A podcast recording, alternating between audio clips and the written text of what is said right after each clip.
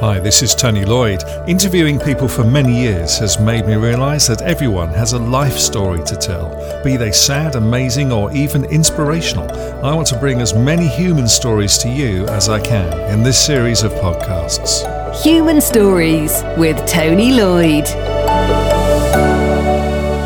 So, Liz, thank you very much for talking to Human Stories. Thank you. Thank you. And you're um, in Thailand, I understand. Uh, how long have you been there? Well, we're in Krabi in Thailand right now. We've been here just over four years. And prior to that, we were in a place called Khao Lak for about three years. So, properly, yeah, a good seven or eight years. Although I still find it hard to believe that I've been here that long. Um, I, I really didn't think I'd be settling in Thailand and having kids when I came and did my dive master qualifications back in 2008. Wow. So, um, yeah, it's amazing how life kind of spirals in a certain direction. So, um, that qualification allows you to teach people diving, does it? Um, well, I'm an instructor. An instructor is that you can teach people. Yeah, yeah. Um, so, dive master is the first professional. So, dive master means that you can take people or groups of people diving. So, you're kind of like their guide in the underwater world. Um, so what happened? I, I, left England. I'm a physiotherapist. I left in 2007 on a big round the world trip and kind of got stuck, if you like, in Thailand. Oh dear! oh dear! Doing loads and loads and loads of diving. um, so I went home and just said, right, uh, I've not finished. I need to go back and do more diving. So I need to work out a way where I'm going to get paid to do the diving rather than me having to pay all the money. So yeah. I went and did my dive master, and then that led to becoming a diving instructor. That's fantastic. So is that what takes up most of your time?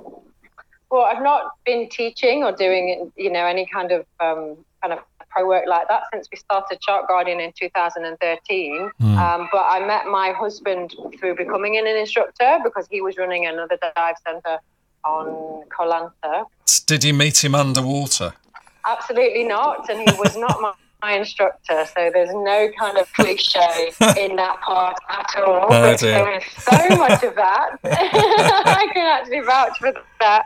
Okay. Um, so no, no, we just we knew each other from afar for a while, mutual friends. Um, but it, then one evening we ended up getting together because he was just talking about sharks one evening, and that was well, I was already an instructor working in another part of Thailand, mm. um, and then we met up, and he was just telling me all about these shark adventures, and that's the first time I'd already started learning about the declining in fish species, especially the big pelagics when I became an instructor, I was very lucky to work with somebody who was telling me the state of the oceans. Mm. Um, and you know if you're passionate about something you just you just end up learning more and more don't you and yeah. then um, I had no idea about the extent of what was happening with sharks at that point. So that was 2009, okay. I think it was. Yeah. Um, yeah. Okay, tell me about this shark um, charity organisation that uh, that you run in Thailand. What's all that about? Yeah, so we're actually a UK charity called Shark Guardian. So Brendan and I met um, we got together and it, quite early on, he, he said to me, Liz, I've got this list of schools. So, so Brendan is like the highest up you can be within the scuba diving world. He's actually a course director, so he can teach people to be instructors. And he's even one level above that, actually. He, he kind of examines the instructors now as well. Okay. At that point, he was the course director, but he had already done marine biology and done lots of studies of sharks in his early early years of becoming a dive professional. I mean, he became a, an instructor when he was 18. That's the youngest you can be. Um, and that was in South Africa. So when he was working in Thailand, he used to just share his knowledge and passion with people. Um, and we have very good friends who, you know, just say they used to be on the dive boats, you know, which were packed. You'd have 40 or 50 people on these big boats. And they'd say, Where is everybody? Where have they gone? And they were like, Brendan's on the boat. They'll be upstairs listening to him talk about sharks. And he would, he would just have these little audiences talking about sharks. He met a lot of teachers. So the expats, you know, they like they do now, they travel from Bangkok or, you know, Chiang Mai, come to Thailand, come to um, Krabi and Koh Lanta to dive. They started to say, you need to come to our school. This is such valuable information. So mm. Brendan gave me this, and you know, these scrawny little bits of paper um, with all these school contacts. And I says, well, let's just make something of it. Let's just let's just go. I'll email all these. I created this little tour. I think it was 2010, the first one. We got on a motorbike, drove to the airport, went to Bangkok. We stayed, did it all so cheaply, paid it ourselves, um, and went to about eight schools, I think, over four days.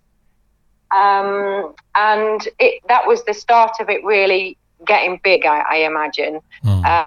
Um, just realised we had something quite unique. That was just Brendan presenting at that point, you know, quite generic because it's not just about sharks. It's it's the bigger picture of the ocean. So for schools, it was like, wow, there's so much we don't know. Yeah. That was 2010, and then we went to work in Indonesia, a place called Sulawesi, and while we were there, I mean, already in Thailand. So Brendan had been diving in Lanta for almost eight years already, and he the, leading up to that 2008, 2009 everyone was saying the massive decline in shark species that we're seeing. Mm. particularly there's a species called the leopard shark actually the zebra shark. You know year after year massive drops that you you were witnessing. You see hardly any of these leopard sharks yet you'd, you'd see two or three on a dive literally the year before. So it was like something massive is is happening. Mm. so working in indonesia year, we started to do the presentations together every week to our guests. It was like working on a resort.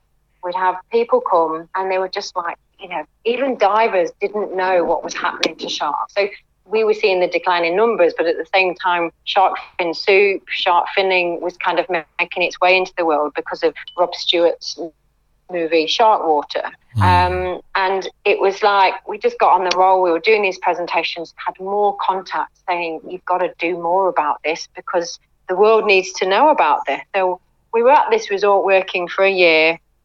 And at the end of it, we were just like, You know what? This is a big thing. We've got something unique. The world does need to know. If we're going to do something about it, we've got to do it now hmm. because mm. sharks are in such big trouble. So we said, Right, well, I've got had these contacts in Bangkok. We had uh, Malaysia, Hong Kong. We just literally left all our jobs and just hit the road. Um, you know, we stayed on friends' floors. People would buy us meals. You know, we weren't earning any money. We did it all by ourselves, mm. and that was really the start of Shark. That that was the proper start of Shark Guardian. Okay, this sounds like a really worthwhile organisation. Fantastic.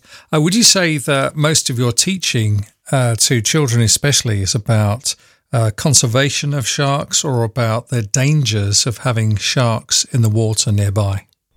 Um, it covers a bit of everything. So we have like a standard outline for all presentations, but depending on the schools we go in, depending on the levels, we will just tweak it for those different um, or even timings.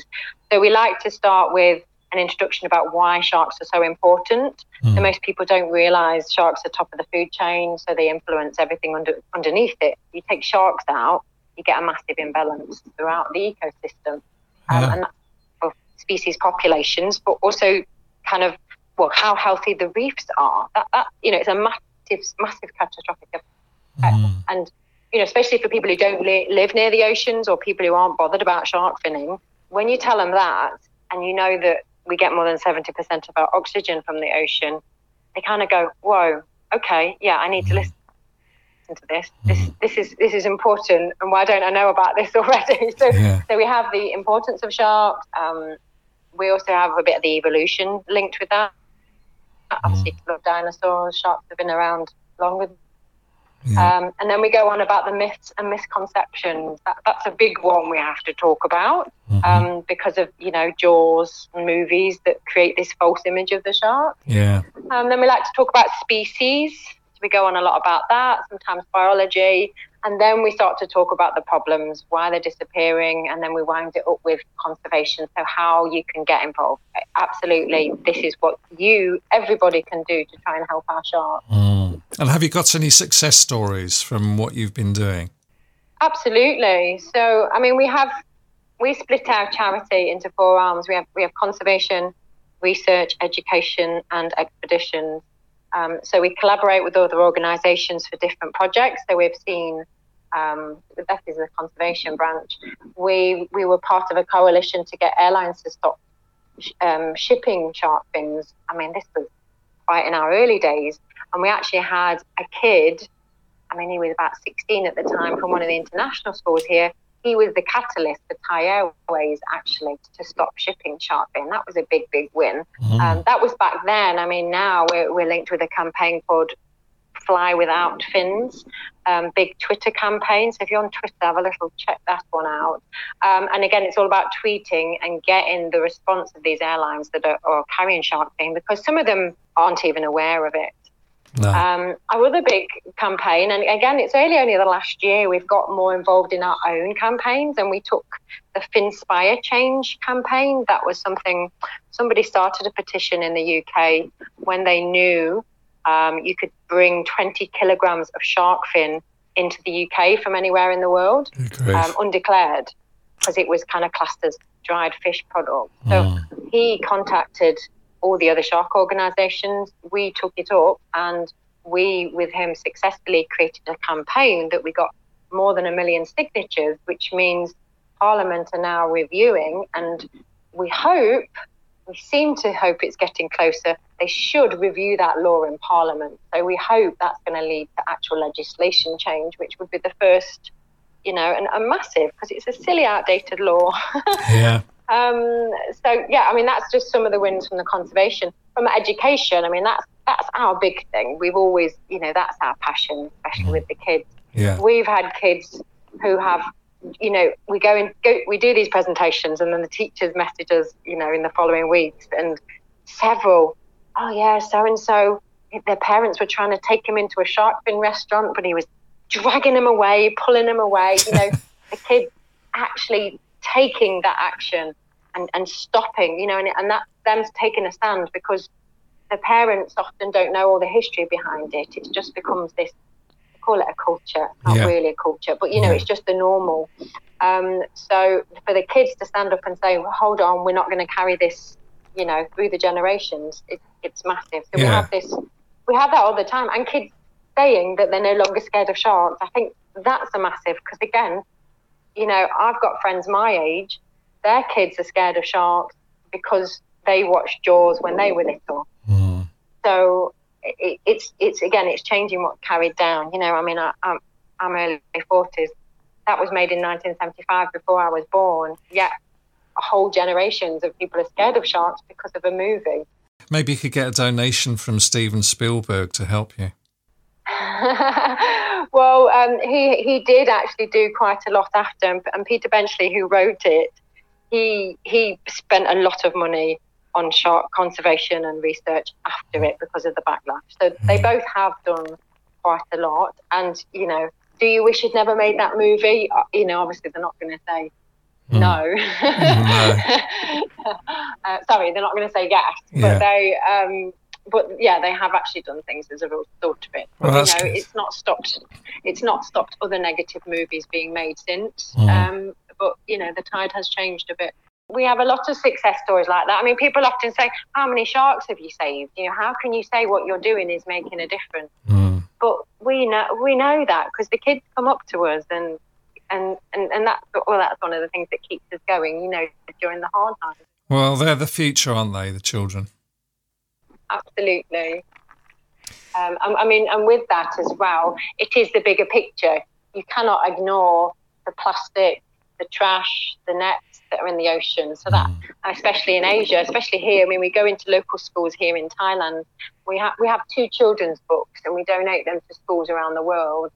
Um, and we donate. We, we had the first one translated to Thai, so we go into Thai schools, donate books, and then talk, do a mini version of our presentation, but very much have to talk about the trash. I mean, you go along the beaches, the streets here, it, it's just a nightmare. Really? Plastic is just overflowing. So, um, you know, and of course, it's all sea creatures that are suffering due to plastic in the oceans. And well, was, ghost nets is a whole new, whole other story. Well, I was going to ask you, what's it like? What's it like to live in Thailand? Because the pictures I've seen, it's all beautiful, but of course they're the, just the beautiful pictures, and now you're painting a slightly different image to me. yeah, I mean, the uh, culture-wise, they're still very much far behind about taking care of their country.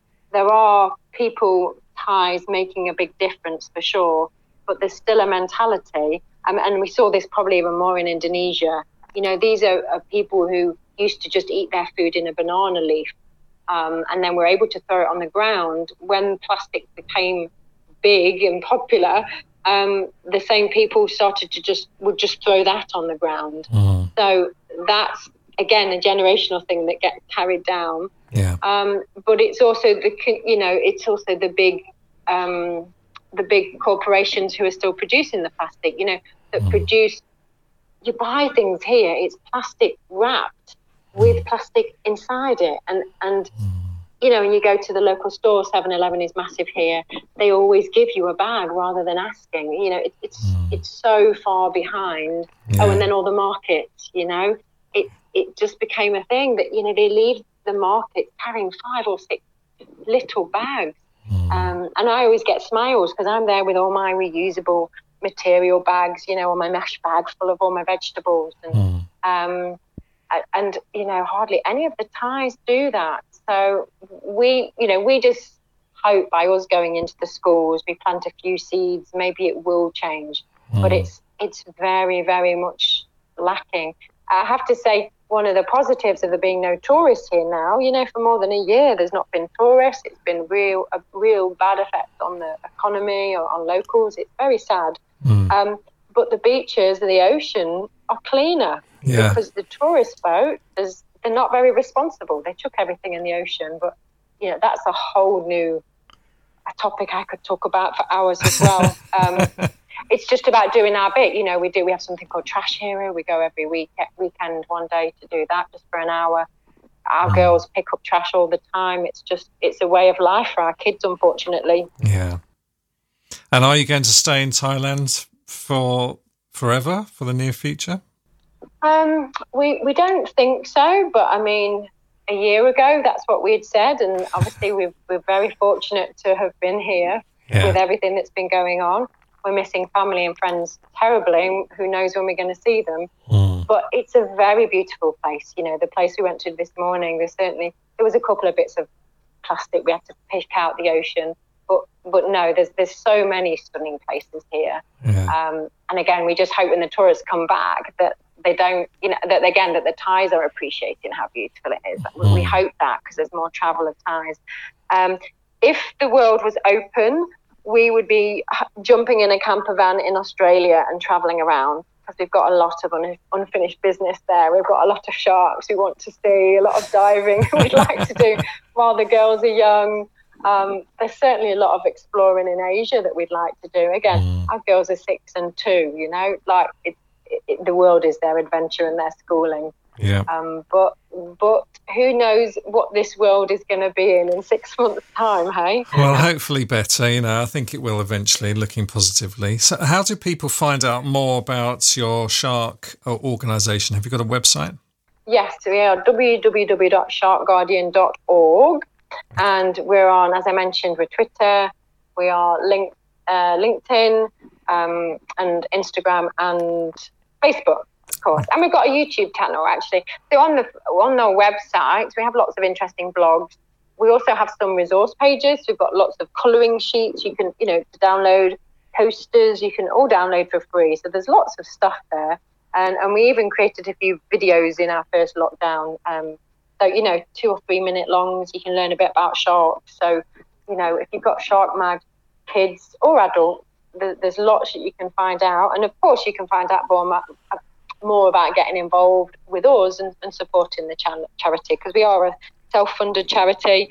We have a cool little web store. You can buy, you know, our books, t-shirts, sweatshirts, that kind of thing. So that's you know raise awareness as well as supporting our charity. That's what we encourage.